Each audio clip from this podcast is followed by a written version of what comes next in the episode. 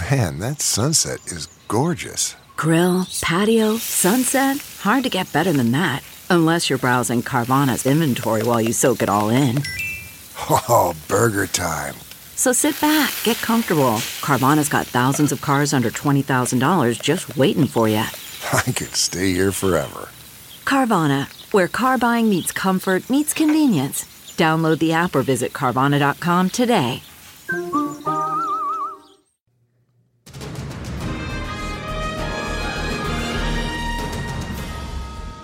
Thanks for joining us for another week of Take Two. I am Heidi Hatch with KUTV2 News with Maura Carabello of the Exoro Group and Greg Hughes. Thanks for being with us. Nice to be here today. Great to be here. Yeah, and we've all agreed that we're all going to be very nice to get along with. Yeah, today. I, the memos come Yeah, across the desks. sorry. We were all kind of. I was. We were all kind of. Well, I don't know if you were Heidi, other than maybe you didn't uh, Jump in tame. between. I know. us. I, I, Laura I've and I lost, very well, I've but- lost control of this. Podcast. I know. So it just got a little bit. I guess it got a little. Uh, So if you didn't join us last week, we just had a really heated debate about January 6th and a few other things. And but that debate may not have come across as a debate because But we the thing is- all had so Yeah. much to It say at shows once. the passion it yeah. does. And, of the issues and of Greg and I's positions. and the one thing that I think, if you're listening and you and I- it, it probably sounded uh, contentious, like there was some anger, maybe. I guess. I mean, I I heard some feedback that it sounded pretty chippy, but we aren't angry. It's, it is truly just passionate about issues, and you know that comes across. Uh, Greg's maybe from Pittsburgh. sometimes. I'm yeah. an Italian American. It was Yeah. just sort of It it's just just, sort of how we talk. But the Yeah. good news is, is you're so passionate. You're in here on a holiday. It's That's MLK right. Day, Th- so thanks for being here. We're recording on a Monday, and Happy the one Mar- Martin thing, Luther King Yeah, Day. the one thing that I like about Martin Luther King Day is I wish it would stick around longer. But I think people kind of pull. He had so many great quotes, you know, Mm-hmm. and it's just they're all good life reminders about how to be good humans. And so uh, one of them I saw just a minute ago. The time is always right to do what is right, and it's so true. It is. You know, the one the double edged sword of uh, a while ago the the constitutional amendment to our state constitution changing the first day of our state legislative session from the third Monday in January to a different day um, was that while Martin Luther King Day became a national holiday later in life and later in history on the third Monday of January, and so our legislature beginning its session was the only go- state government uh, operation happening appear- on yeah, the right holiday, away, yeah. uh, which isn't the isn't a good thing and could be misconstrued as not Yeah. respecting the day enough. However, because it was on that day, every single beginning of our sessions, both in the House and Senate, took a considerable amount of time to recognize Martin Luther King, and and to have that as part of the beginning of our our opening session. And after that was changed, and we didn't meet any longer on that day. Some of the people that were used to having it as an annual celebration called the legislature and said, "Okay, are we getting together? Are we still doing the the big recognition?" But because it wasn't falling on that day, there were other themes and other ways to Yeah. begin the, the session. Well, and over So- the years we've developed. I mean, there's a march today. There are lots of vigils. Mm-hmm. There's NCAA is doing a nice event for lunch that we've all missed by now. But you know, there as you look forward to next year, there are just loads of ways to get involved. And as Heidi said, this is like not side of the aisle. This is just a good way to get involved in how many of us view America. I just think all like Labor Day, uh, Memorial Day, Martin Luther King Day. I just not don't look at it as a three day weekend. Uh, really think about the days that we uh, are supposed to take a moment and pause and, and think about. I They're- know. they're, good holidays. In some ways, I wish our kids were in school too, because I think it's a great um, way to have the conversation. And right now, uh, our kids, I think, across uh, much of the Wasatch Front, are not going to be in school all week long this week, which brings up another topic. Yes. Um, so we started out um, with the mask mandate in Salt Lake County. That was already passed last time we talked, right? And then we were waiting to see if the council would vote it down, and they did not, which surprised some. I wasn't surprised by that. Um, we're almost are we almost two weeks into it? So there's only a little over two weeks left um, in Salt Lake County and Summit County for those mask mandates, but it may be too little, too late, or maybe I don't know. I guess it depends on how you look at the issues. But uh, schools just could not control the. Uh, the virus that's going to virus uh, COVID right now. And so a lot of districts couldn't pull off test to stay. Uh, Greg, I'm going to start with you on this. So the legislature came up with a plan for test to stay, which you know, I think was an, a, a good compromise when we were looking at it when things were going in the way that they were going with COVID, where we're like, okay, let's keep kids in school. Let's test to stay. But we're at the point now we don't have enough tests to test anyone who's sick. It's a, it's yeah. I, I just think when the variants uh, begin and the the discussion goes from a pandemic to an endemic, meaning that with the different variants, are we ever going to eradicate this? It, uh, even Dr. Fauci, who people like or don't like, uh, Dr. Fauci is starting to express his skepticism that we'll ever end or eradicate COVID in some form or variant. And so I think we're at the stage uh, where we're not going to be able to predict. It doesn't. This this virus doesn't listen to government mandates. It doesn't comply with uh, the strategies that have been put forward so far. And I think that uh, we have to be mindful of the other risks and the other the other detrimental impacts that we're having on families and on kids uh, from uh, the decisions we make to abruptly close a school or or or whatever it may be. So, So, the legislature screw up? Because a lot of people online are saying, you know what, they they just wanted to pretend like COVID was going away, so they made up this rule and it was short sighted, or was it really you just can't see the future and you know a, a week break from school is fine? No, look, we um, we've said this on this program many times that we have our best eye, and they have, and health professionals put their best eye to something, and then, I mean, if you if you look at even the presidential campaign in 2020, uh, President Biden was very confident that they could uh, end. Uh, the pandemic and that you wouldn't see the deaths that you're seeing, and yet those those circumstances and the variables and the you know the breakthrough cases of vaccinated people and booster shotted people it just it's it just changes. And i think that you try to learn from it. You try to understand what's in front of you then make your best decision. But at some point i think we're going to have to get a better uh, idea of what risks are in our lives and what risks we take on and then understand you know what what risks we are inheriting when we shut down a school for Yeah. a week when we don't have continuing education delivery for our students when all the other things that are going on are going on we got to take inventory and see what's the what's what's riskier or more uh, detrimental So, Maura, the legislature gave districts, I think, I, I think they give them up to two weeks that they could be at home online learning right now. Uh, is that a good plan? Is that going to work, or are we just going to give us our give ourselves a two week break and then we're going to be back and Right, that's The right. virus is it's, still it's what exist. Jeff's, it's what it's what Greg says. We don't know, and um, you know, if if we're going to be critical of the federal government's uh, short sightedness and woeful lack, we also have to do it with the state, which also brings up the fact that it's a virus, not something that's complying to law. And so, if you look at and I'm and I'm sort of channeling Todd Weiler, who who passed the test to stay. No, I mean he's he's the first to say, "Hey, I really appreciated that the speaker and the president and the governor got together and paced with that of the pandemic." And so, I think what we all everyone did, state level, federal level, is we were probably too prescriptive, hindsighted, too prescriptive, and we didn't uh, account for the evolution. I think a significant difference now that I think we should lean heavier on is that we have more science and definitely more in play for prevention and post. And we didn't have that two years ago. And now we have more medical tools in play than we used to. So, does that give any relief to lawmakers who have to adjust to the system? I am not one. I'm a little critical of those who pretend like mandates or non-mandates aren't. The system has to respond. It would be it it would be inappropriate if the governor and the speaker and the Senate president were like, "We're going to stay out of this," right? Like they have to they have to participate. So does the Yep. president. They have to participate. That's part of their role.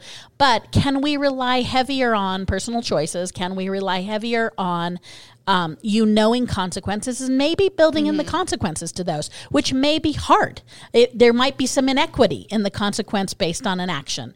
But um, I think the arbitrariness. I was I was having lunch yesterday with a with a friend whose kids are in Canada, and Canada decided to um, have their kids not come back for two weeks, go online, much like we're doing.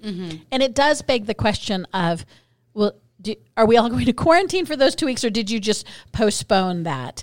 Um, we also know there's an arc with this strain. I mean, we all heard reports this morning that are saying Boston and New York are starting to see declines in this, and they, because they were on the front edge of this. So I think what we all need to acknowledge is there is no magic bullet. Um, nobody's doing it quite right. Uh, those who are strident, or pr- be it Republican, Democrat, local, national. The strident absolutists are probably not representing most people, and we should start to take those leaders, regardless of their party, and listen to them less. Listen to the ones who are building consensus a little more, um, focusing not only on the medical science, but just sort of on what's sustainable so, from a societal point of view Yeah. right now. And sustainable, I think, is the big issue right now. It's like, what can we keep doing in, Yeah. you know, perpetuity forever? And interestingly enough, I kind of checked out of life for a long weekend with my family to go skiing. But I believe Thursday before I left, uh, Governor Cox held a news conference. I think it was Thursday. If I'm getting the day wrong, I apologize. And they were talking about how we were running out of tests and how they, you know, at this point, it's, if you're not feeling well, to assume that you have COVID, to stay home for your five days, and then when you're feeling better, go back about life. And a lot of people are like, you can't just assume you have COVID. And I think it was for different reasons. I know the lieutenant governor um, has tweeted that at some point too. And so I think we're all staying home if we're not feeling well when we maybe wouldn't have in the past. But some people are you like, that doesn't work. You've got to get tested, and not everyone has the luxury to just stay at home because Right. they have sniffles for five days. What if it isn't COVID? Can I go to work? And so, I just think it's creating more political angriness. And then um, the Salt Lake Tribune editorial board um, ran an editorial going after them after that news conference that was basically like, okay, the government is you know not controlling this virus, not doing the best job. I'm going to pull it up here so I can read a couple sentences of it. But um, it starts with that wan fluttering noise you hear coming from the direction of the Capitol building is the sound of the state of Utah waving the white flag of surrender in the battle against the COVID 19 pandemic. It goes on to say it's tragic, it's disgraceful, and there's lots of blame to go around.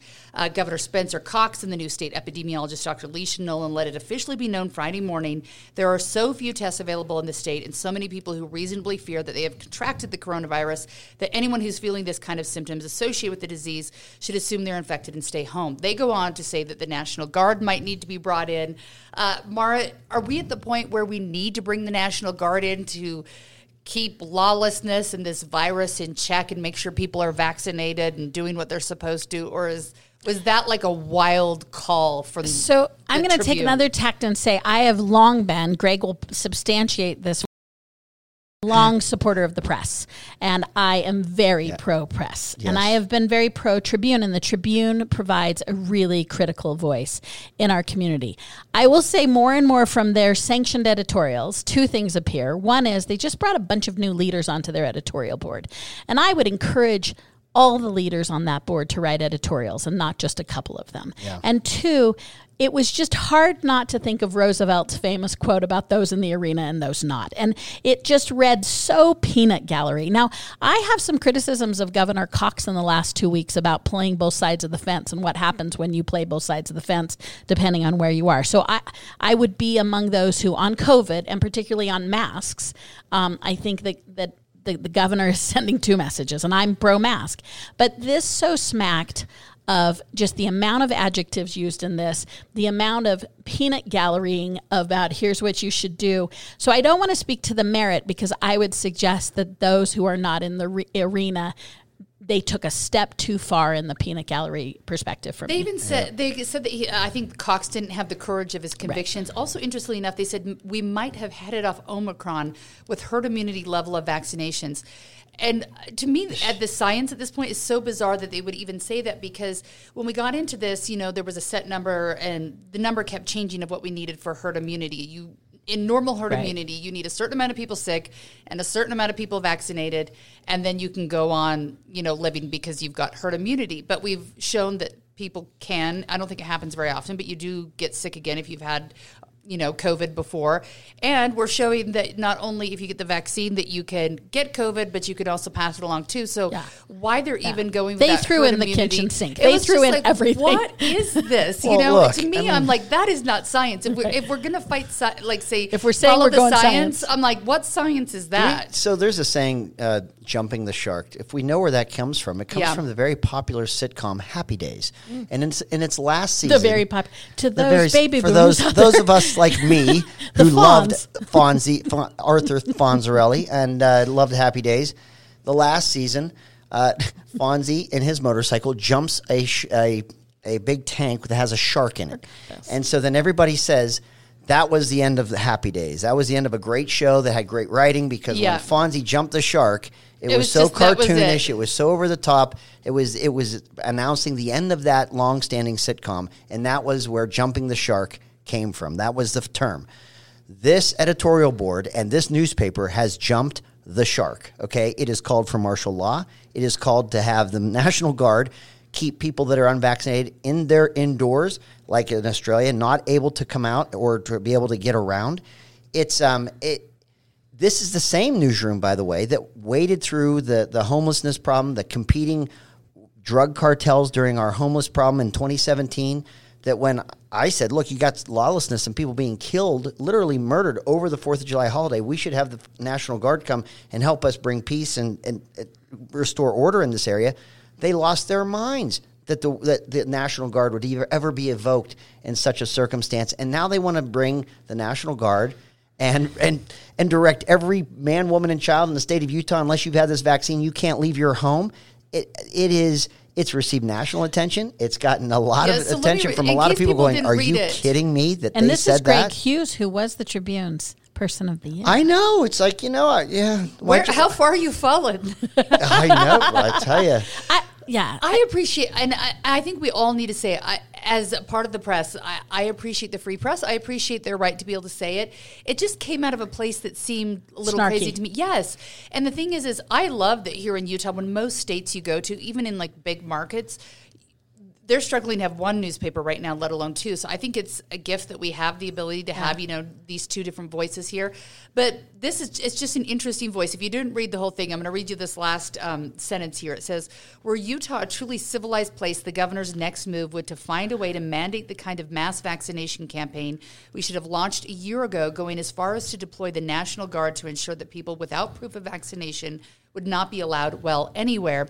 And then that just brings up the question again like it just it doesn't make any sense to me because it's You know, what the, good does that do you if everyone's vaccinated in your same room it's the you can cheap s- seats again. you can still Yeah. get it you could still pass it like what is My problem saving? too is as someone who is an active supporter and someone who relies on their voice, both for their irreverence and both of their sort of truth to power from my seat, I'm Mm-hmm. just going to say do better. Because this, if you keep doing this Tribune, you're going to lose supporters because you are not serious. here's a, here's an interesting wrinkle to that. I, I don't know that any other daily paper of a metropolitan area has been granted this nonprofit status that the IRS has granted the, the Tribune. Is it a public good when you have editorials like that that seem pretty cavalier and pretty uh, irres- I think it's an irresponsible uh, editorial. If you are a donor, it's a tax deduction now. Your subscription to the Tribune. Uh, do you feel like your tax your uh, tax deduction and your charitable contribution to this voice is well placed? Is it follow? Is it adhering to the law? I don't know. The, I don't mean, know the IRS 501c3s. rules. Oh it is not broaching that. It, Okay, it's, because it's in its. but I do spot. think it's I'm a just stretch. Saying I- that was to just say it's the public good. My goodness, I mean, I, I don't know that it passes a Yeah. laugh test, let alone a straight face test. And I think we're all at the point where if we never heard the word COVID 19 again forever, we'd be fine with it. But I'm at the point where I actually am hoping that we don't stop talking about it. I hope that it goes away and we can get back to living our lives. But I think there's so many things that we need to study and learn from this how we've treated people, uh, the the civility, the lack of civility that's gone away. You mentioned in Australia. Uh, I don't know if you've seen the videos out of China where they're literally taking children and adults, and if you've even been around some of the COVID, and they lock you up in like a prison-like cell for 21 days by yourself. Uh, we've got to look at vaccinations if they worked and they didn't, treatments how they did and they didn't. There's so many things that I think that we can learn from, and hopefully do make changes from. But yeah, right now we are just not the nicest. we got to put down our political weapons Yeah. and relook at ourselves. It, it's, I think it tells us a lot about modern community and where we think our communities lie. There's there's some interesting I, things. I think what makes keeps making it political is that, that there are people that have a profound difference of opinion about what the role of government should be in in handling this pandemic. Should it be?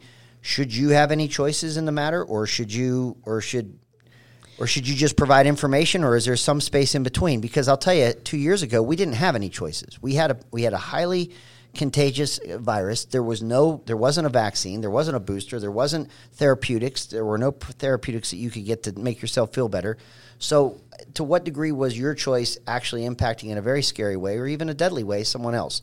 With all these choices now and all these opportunities to get vaccinated, have a booster, have the therapeutics that Pfizer's come out with, the FDA's approved, other other therapeutics as well At what point does the go- like would the governor would the government start right now where it is today if this was day one and you had all these options in front of us back in January of of uh, 2020? No, I don't think that we would. I think we've we've crept this way, and I think what keeps making it political is the fundamental question: Can you close a church?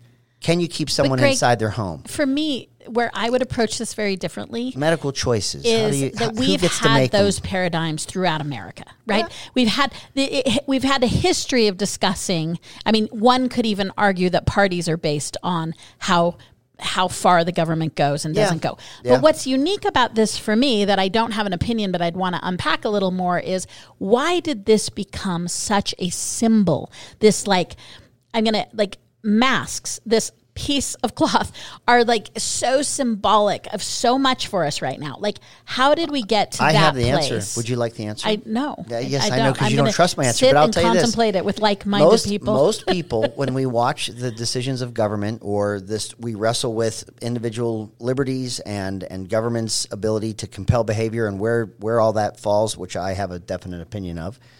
Usually, it hits certain demographics. That's it what I hits think, too. certain people. It doesn't hit. You can everybody. ignore it. you can ignore it. That's what I this think. one was Yep. everyone, Right. every man, woman, child, every race, color, creed. That's it didn't right. matter. It was eh, nobody was getting outside of this Yeah, these right. decisions, and because it was everybody.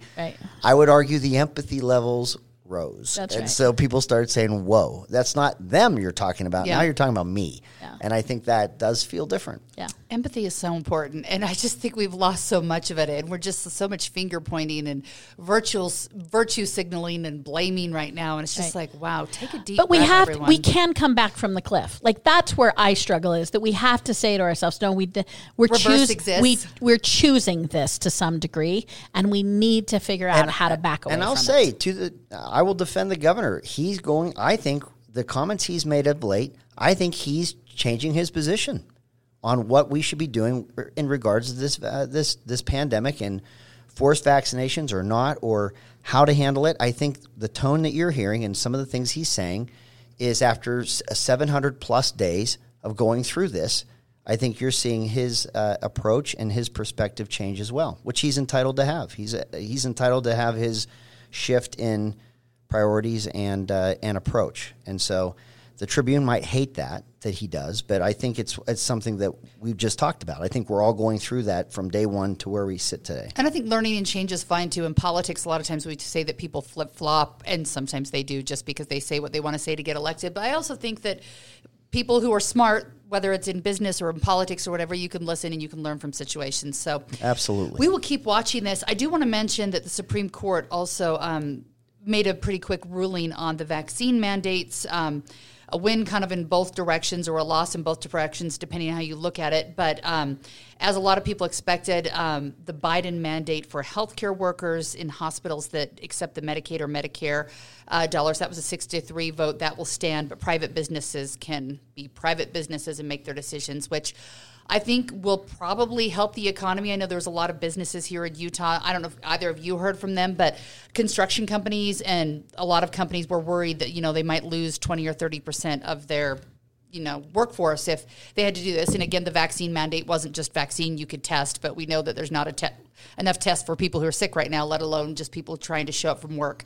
Uh, Maura, were these okay decisions when you look at them, or I mean, I think they were expected. They leaned heavily on precedent. They split. They split the difference, which is what most people thought. If you follow the court, like if you Yeah. follow precedent, I think what's interesting is is it an indication of? I mean, essentially, what they gathered was i- is the pandemic or epidemics. Uh, is it special? Is it falling into an exceptional category, which is the basis of the argument, Yeah. right? It's an exception to it, and I think they essentially said not an exception because the affirming it for um, those who get federal funding is not it is sort of the rule, if you will. It's often held, and jumping into another sphere um, in the private sector would have been an exceptional decision in that regard. It, it was odd to start with, especially private businesses. If you have 100 employees or more in a business, but that business is our truck drivers. But then you have a 99 employees in a call center, and one is federally obligated to, you know, be vaccinated, and the other one's not. But look at the proximity of where these employees would be around each other. The 100 employee threshold was just it felt very arbitrary. The thing that I was surprised at was in the dissent, uh, Justice Kagan she she spoke about you know we're we're a court we don't know science and we should just let the science and the health and the, and OSHA is certainly well within its right and its ability and it does this to look at the health and safety of workers and we should let them do what they're doing but that's that's that's assuming that OSHA was jumping into this from day one, saying, "Hey, we got a we've got a workplace situation here that we're going to do something about." I don't think OSHA ever got involved in this until Biden, President Biden, was elected, and he announced he was going to direct OSHA. Yeah, he kind of to do these things. And so, if it was so based on you know science and health and, and safety, it it's it's incubation didn't come from there. It came from a political direction from a newly elected president, and so it, it didn't even have that basis that the dissent. But the legal assertion about. was. I mean, Yeah. that's essentially the legal assertion was that this superseded and became a fundamental health issue. Um, and, and I mean, that was the legal assertion. It you Yeah, know, but, I'm, it, I'm but, not. but it's saying it's based on, on, on the science or the health of it. But it, it that's not what started this. They OSHA was silent for how Right, long? but she, I'm saying she was speaking to the legal Yeah. argument made, which and we're at a point in this pandemic too where um, I know everyone says keep trusting the science or keep listening to the CDC, but the CDC's rules have changed so much, and uh, I know there's been arguments if we got to keep the economy going, and people are like, "Oh, my grandma's life is worth your economy or your jobs," but there's so much muddled up and mixed up with everything right now that it, a lot of it doesn't make sense. I've seen doctors online who are saying, you know, I'm COVID positive, but my hospital says that I can still go to work, and not even after the five days, but because you know they're down so many people we need to work and then you've got all the um, healthcare providers who quit or were fired because they didn't get the vaccine who are healthy and might be be helping out or you know truckers or people stocking store shelves you know on the east coast. I don't think we see it right now as much here in the west but on the east coast there's empty store shelves. There's just not enough people to stock them there's uh, trains getting looted on the west coast. It's just not things that I guess we're used to seeing in the United States of America. You look at other countries and think, oh, well, they've got problems, but we've got all the problems right now. So, It's probably good for us. Yeah. It's a little dose of, of Reality. reality. that might not be good. a reality bad. check. Yeah. So, um, I know. Hopefully, 2022 um, can right itself. It's gonna 'cause- be great. Yeah. This first, what are we at? 17 days in. It's been They've calm been- waters this be whole year. It's just been so much saner than no 2021. problems. It's just been so easy. And we're at the eve of the legislature. Yeah, I know. it We, the eve of starts. the What legislature. says January more than the inversion in legislature? I know, and here's the crazy part. Like you forget, I, I want to go be a Park City, and what do you call yourself if you live in Park City? I don't know. Hey, She, she, She, she. blue blood. I want to be one of Fancy. them. Out of when I was up this Yeah, weekend, out you of forget state. the inversions around. Resident. They live in the blue sky know, up there. I'm it's like, there was sunshine. It was lovely. I used to joke though by February in the Mm-hmm. legislature when I served, it was blue skies. It was decent. I always thought, you know what? Here we are. We're in the legislative session, we we solved it. No aver- inversion. Look, it's beautiful. Februarys are always beautiful. it is hard You to wait. pass bills about inversion when you Sunny. Oh. I, I made the joke every year so often that it has to be true because I used to Hmm. walk out from the main capitol to one of the other buildings and it would be blue beautiful skies. blue skies and I'd say, "Look, look what we did. See, everybody was worried about this. Look how great it looks." Hmm. I'm just gonna hmm that. Hmm. Are you with the one that's like, look how pretty the sunset is too, and we have to remind you? Yeah, no, I'm just saying. Yeah, so looking this February, pollution. I'm The to make a mental note to look up and say, sexy. "Look, they are super sexy. look, it's blue skies. We're out of it. We saved nice. if you drive high enough. legislature right now. saved- Well, let's talk about the legislature because they are getting into action tomorrow. We've been talking about a few of the bills that we know are on the table. I'm looking at the possibility of getting rid of the death penalty here in Utah, um, a tax cut, uh, vaccination and mandate bills. More of them coming down the pipeline. Uh, Greg, let's start with you on this one. What bills are you watching and would like to see talked about? I think that uh, I don't think the death penalty bill. I, I Representative uh, Lowry Snow is a good friend, colleague, former colleague. Uh, I he's he's to be the president of our Utah State Bar. He's he represents uh, Washington County Legislative District, in Southern Utah. But I, I don't think with uh, in the climate that we are in right now, uh, where public safety has become such an issue, a front burner issue, and uh, how we deal with lawlessness if this is the time or the season where a real constructive discussion about the death penalty Is it really a power of- deterrent? yeah, I it's well. The question is this: if you were if it was a pending capital punishment uh, prosecution and it compelled someone to confess because they didn't want to even risk uh, uh, the prosecution seeking the death penalty, we don't have data to show how many people may have come clean and confessed as a way to avoid that prosecution. And uh, but but look, I I have not been a big fan of the death penalty. I don't like giving power to that much power to our, our to government to to execute citizenry. And uh, but I don't think that the times that we're in right now, with all the other things going on, this is the fertile ground to have that that discussion. One And so interesting I'm not thing- optimistic about that bill passing. One interesting thing about this conversation, though, Greg and I have had the death penalty conversation um, separate to this, and it- he and I are both against it for totally different reasons, as you would suspect.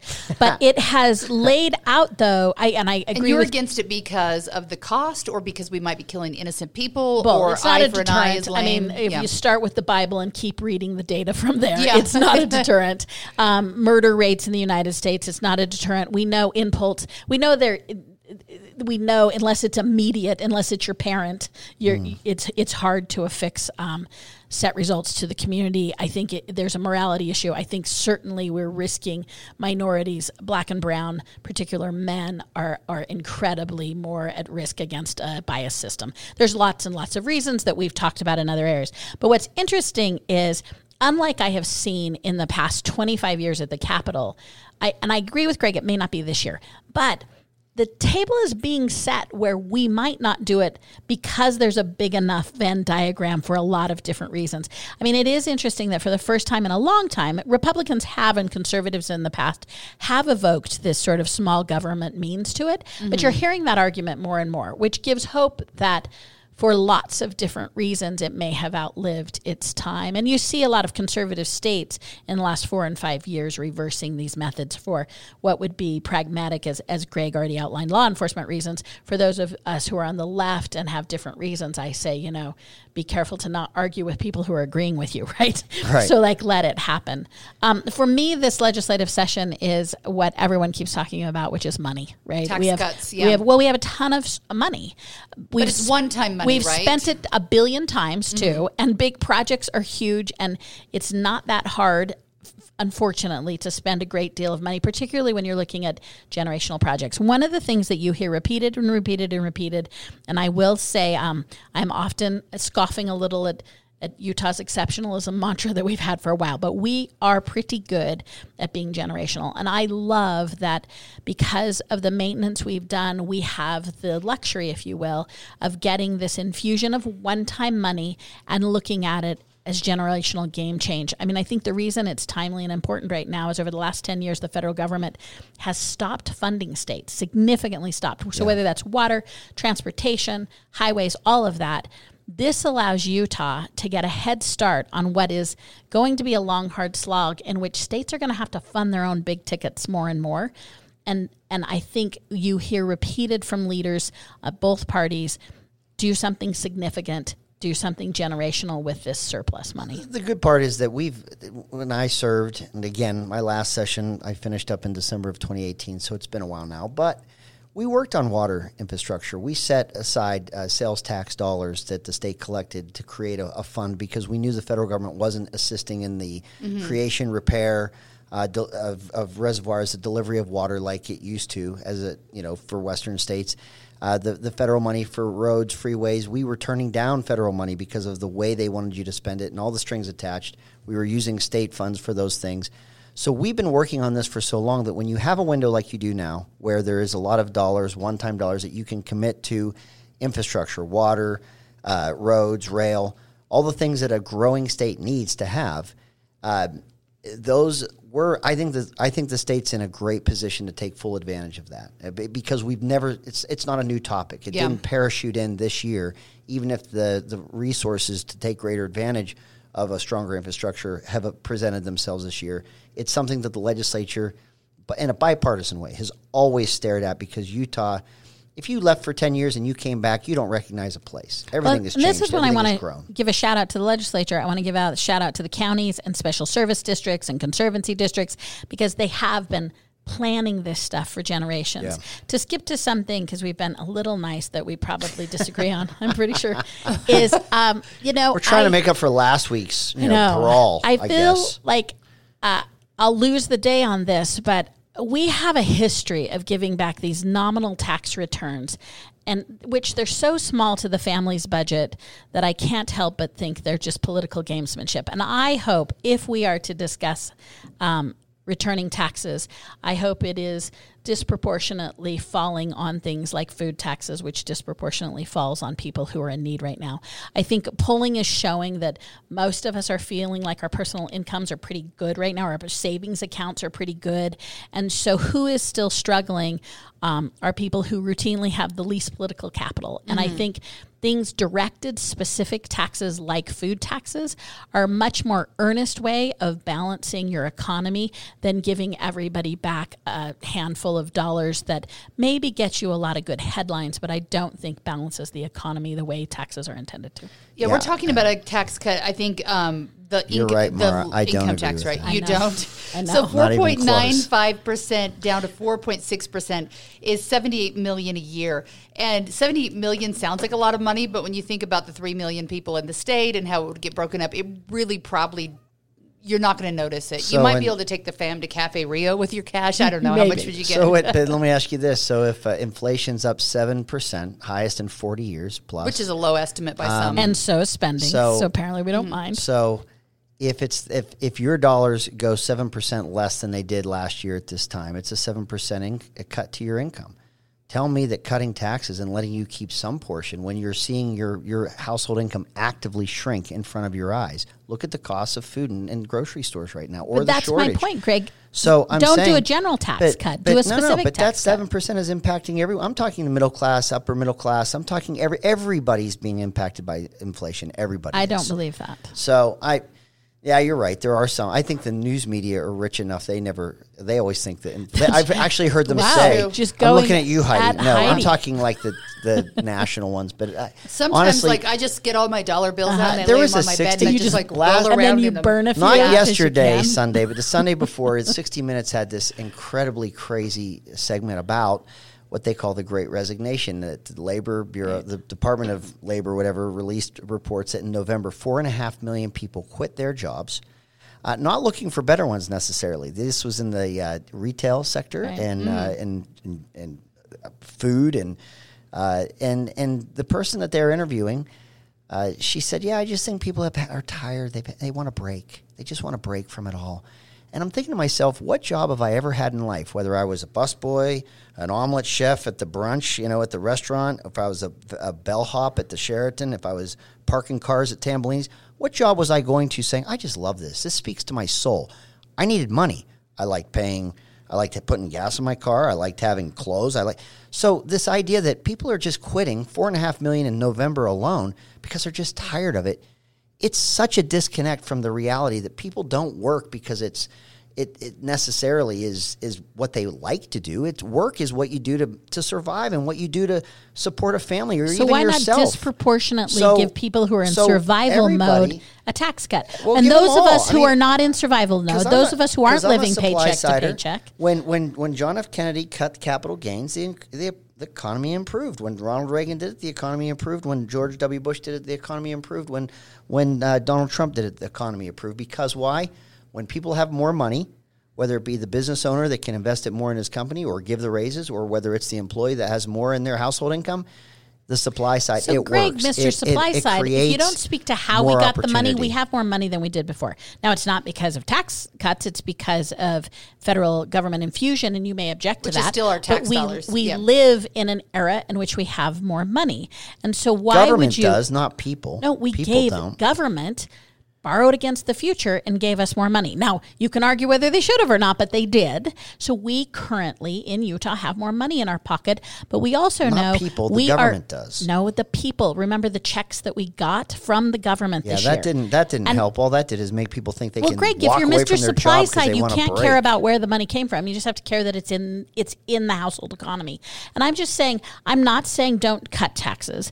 I'm saying in America where it's more and more disproportionate government, uh, there are shrinking middle class, which you and I agree on. Why not target tax cuts at those who need it the most? The percentage, uh, do you know? I mean, I, a shocking statistic last um, week that I learned was the vast majority of Utahns, for the first time in Utah's history, and I want to say it was 75% of Utahns, can no longer afford to buy a median house. That's a, that's The a prices are insane right now. shocking statistic. And I would aim all of my tax cuts not at those who don't need it, for whom it is pencil dust, or for whom they don't feel it, or for whom it's just another night out. You can segment. Unfortunately, in America, the economics of the household. And I just hope that our legislator focuses them because, to your point, that increases spending. Giving the upper echelon a tax increase or a tax cut doesn't increase spending. A lower your taxing, a working is- perspective, you- brings it back into the economy. You talk about that as from the perspective of government sending money to people. Who who deserves the money we should as government send to people? Well, that's in I'm fact what this. government does. I'm saying this. They make choices. Leave more money in everyone's pocket. They you will they will spend that money, they will leverage that money, they will invest that money, and that is what will grow this economy and that is what will help prosperity arrive for all people. Not not just the few that government wants to pick as the winners and those that they don't think deserve it. But Greg, it should government be everyone. picks winners and losers all the time. You I know say that. across the board tax cuts are healthy for all involved. Yeah. Absolutely. I think that there's a percentage of those people for whom it makes no negligible And difference. I'll tell you this, if you're And worried if about if you want to increase the economy and you want to reduce inflation, which by the way hasn't, you know, the Feds do inflation. The, our, our president doesn't do, in, you know, But if you got, let me just say this: if you're worried about the everyday working Joe, you will not support reversing or repealing or letting expire Trump's payroll taxes because those payroll taxes really did he- help the average day working people. so They you're saw for in their- targeted No, tax relief well, if it comes from. I'm saying I'm saying the payroll tax actually helps the businesses that pay their payroll taxes as well. It it it, it, it helped everyone, but it particularly helps those that that. Uh, So you would be okay with to targeted payroll. tax. So are you okay No, with I'm- I'm saying that payroll tax was- money and then wasn't- giving it to? It was a directed way to cut taxes, but it helped the businesses that pay taxes as well. It's going to be interesting to see how this shakes out because um, we look at all those big Republican tax breaks um, for wealthy businesses, and Biden's plan right now to get the money he needs for a lot of his projects of the human infrastructure that we're looking that at back. Takes it back. And so it'll be interesting to see how it shakes out. I feel like we could talk for hours because every time I hear you guys, I'm like, we've got to talk about this, we got to talk about this. There's just because I am wondering where all the American workers are because now that the holidays are done, I don't know if you've noticed, but like if you go to City Creek, Yeah, it's not- dark at six o'clock. It's true. People aren't back. The stores are closed. It's probably because they can't hire enough people. Uh, I went skiing this weekend, which I'm feeling like is getting to be like a more elitist sport by the day. It's so crazy expensive, but once you get up there, Mm-hmm. it's like half the runs are open because they can't hire enough people to run them. It's just I don't know. The world is in a weird place right now, and Well, look, if money get, comes out free in terms of I can take a break now because I don't like my job anymore because now I don't have to worry about paying bills because I'm getting money from the government. I don't think that's going to go well. I Well, what's interesting, what we do know, the data is showing um, that what's intriguing about the lack of jobs right now is that it's coming from several sources. It's not as easy as Lacey living off the government goal dole line. Well, that- retail that people aren't rolling Greg's in giving to dough us that right they now. work. If you But- work in the retail sector, but what is intriguing rich. is we do know a lot of people retired early. Um, if you listen to you know the operation of the reserve banking, she's going to tell you that one, she's sanguine about it. Two, she thinks that the workforce is going to come back, and the diversity of who chose to stay out. So a couple factors we know came in. Cost of childcare was a big deterrent for getting back in. You saw some people that were doing okay for the moment and said, "Hey, I think my job's been kind of cruddy to me. Maybe I should upgrade, so I'm going to leave my cruddy job." They're not going to stay out of the workforce. They're still just staying on the sidelines right now. And then you saw a bunch of early retirers who what we see over and over of early retirement, which we've had these boom and busts in America before, is that they either get bored or decide that their retirement income is inadequate and they join the workforce again. But I don't think we usually have all these factors. And then you have the pandemic, you still have a subset that are afraid to come back for um, health reasons. And I don't think we've seen this diversity in the unique moment in time choice to jump out of the marketplace. If you look historically, and what the Federal Reserve report says from last week is they almost all segments choose in some way or another to jump back in. But we've never had in America this extended time because it's not a month; it's like years now, right? Yeah, Like, it's a long it's time. It's kind of it's spooky as as you're suggesting. It's not just like oh that was weird and now my restaurant or my retailer's back. Everywhere you go, it's not the health pandemic it's it's the i left my job pandemic. And so i think what we're seeing is we're in the midst of these rather these months. But if you listen to the federal reserve who has a history in america of being pretty squared away um, they're saying that the diversification of why the great res- resignation, but that almost all segments, whether it was early retirement, whether it was lack of job satisfaction, whether it was non living wages, they eventually re engage in the marketplace. But the, but the fact that that's even a choice. But do a lot So of these grew up- businesses even survive? I guess Exactly. Good question. up Right now, in I don't they are. class town where you, if you went on strike, you better hope your union had stocked away enough money to Yeah. give you money to make your mortgage to pay the bills because you couldn't stay on strike just out of choice or you just felt offended by the working conditions. You needed a paycheck. I, I don't know a world where you have the luxury to decide in retail or some of these segments where there's a great resignation going on, where you can just say, you know, I'm a bit burned out. I just don't know that I want to go back there. Then what? Eh, eh, I, I, I didn't grow up and I don't know anybody that didn't have to work to make a living. I don't know what. Yeah, that's I don't I know don't what think that's it's a about. real paradigm, Greg. I think So that it's- it's so I think that's a nice Is it because stereotype, but I don't think it's that's not a real. stereotype. I think it is. If you have four and a half million people in November alone that left, and they're saying that the predominant economic sectors were retail and food service, these are not. But when you cannot ask them say why, it's not because but they're Maura, lazy and How don't do they do work it? I'm not saying that they are. Maybe I'm saying, moving how do home you with get your to, parents How do again? you I get to? How do you about- get to leave the workforce? How do you do it? I think they've changed their lifestyles. I think they are suffering from, a little bit. from the time I was in high school, I have had to stay in the workforce, or I wouldn't be able to pay to live wherever I'm living. I wouldn't be able to put gas in, a, in an automobile to drive to my job or to drive to school or to do whatever. I don't know where this decision point is coming from, other than people are getting money from the government. I don't know. I I say it's to- the weirdest thing. to go back to Heidi's business concern, I, I am really concerned that small and mid-sized businesses won't be able to ride it out, and multinational conglomerates will. And Yeah, the that we'll Walmarts come and the Costco's of the world will be fine, but and we'll have businesses- consolidated these megas once again, and we Yeah. will have no like regional diversity. And I'm still sort of bummed that I I loved going to a part of the world or the United States or Utah and knowing that that's the only place you could get that. Like I you're really exactly right. am worried that these mom and pops and mid-size actually can't outlast this. Yeah. And what we come back with is like five motherships. So I- I yeah, and there's so many things you're fighting against. The other night, and, and obviously we all know COVID shuts the world down right now. But even I think businesses downtown have been thrilled that uh, the Eccles was back again because when people came downtown, then they would go eat as well. Sure. But um, I walked down there the other night after they canceled the shows, and there were people just wandering around because their show had been canceled. They didn't get word early enough. A lot of the restaurants are closed now, and the restaurants that did have the reservations are left hanging, and they've ordered food knowing they have all these people come in.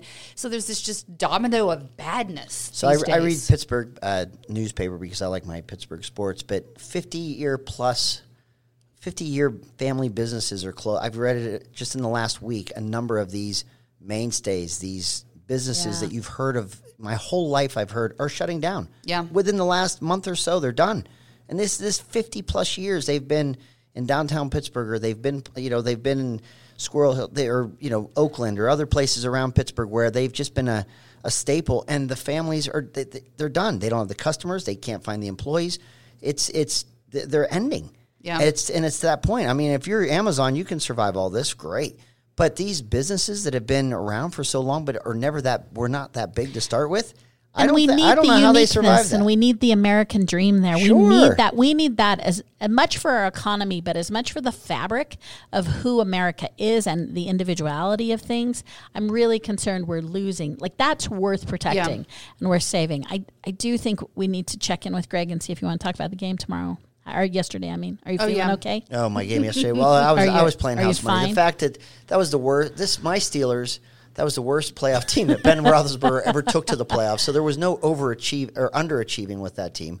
And uh, you know he had a great career, uh, 18 years in the NFL, and uh, We beat the Browns twice, the, the Ravens twice, the Baltimore Ravens twice. Way to glass half full of that. We Yeah, beat the, the Tennessee good. Titans. We beat uh, we beat the Buffalo Bills. Those are two alive and well teams uh, in the playoffs right now. So, you know, I uh, I, I was Well, you've worked through I didn't this have already. I didn't have high expectations in that game. I want us to play better than we did, but I thought it was I like I said I felt like we were playing with house money that we were even in the playoffs given Wow. how we got in That there. is very So- centered of you. That Thank you. was. Thank and you. I like the Go cup AFC half full West. here because we have talked way longer than we should, but I would like to say Godspeed to our legislators. Do good work.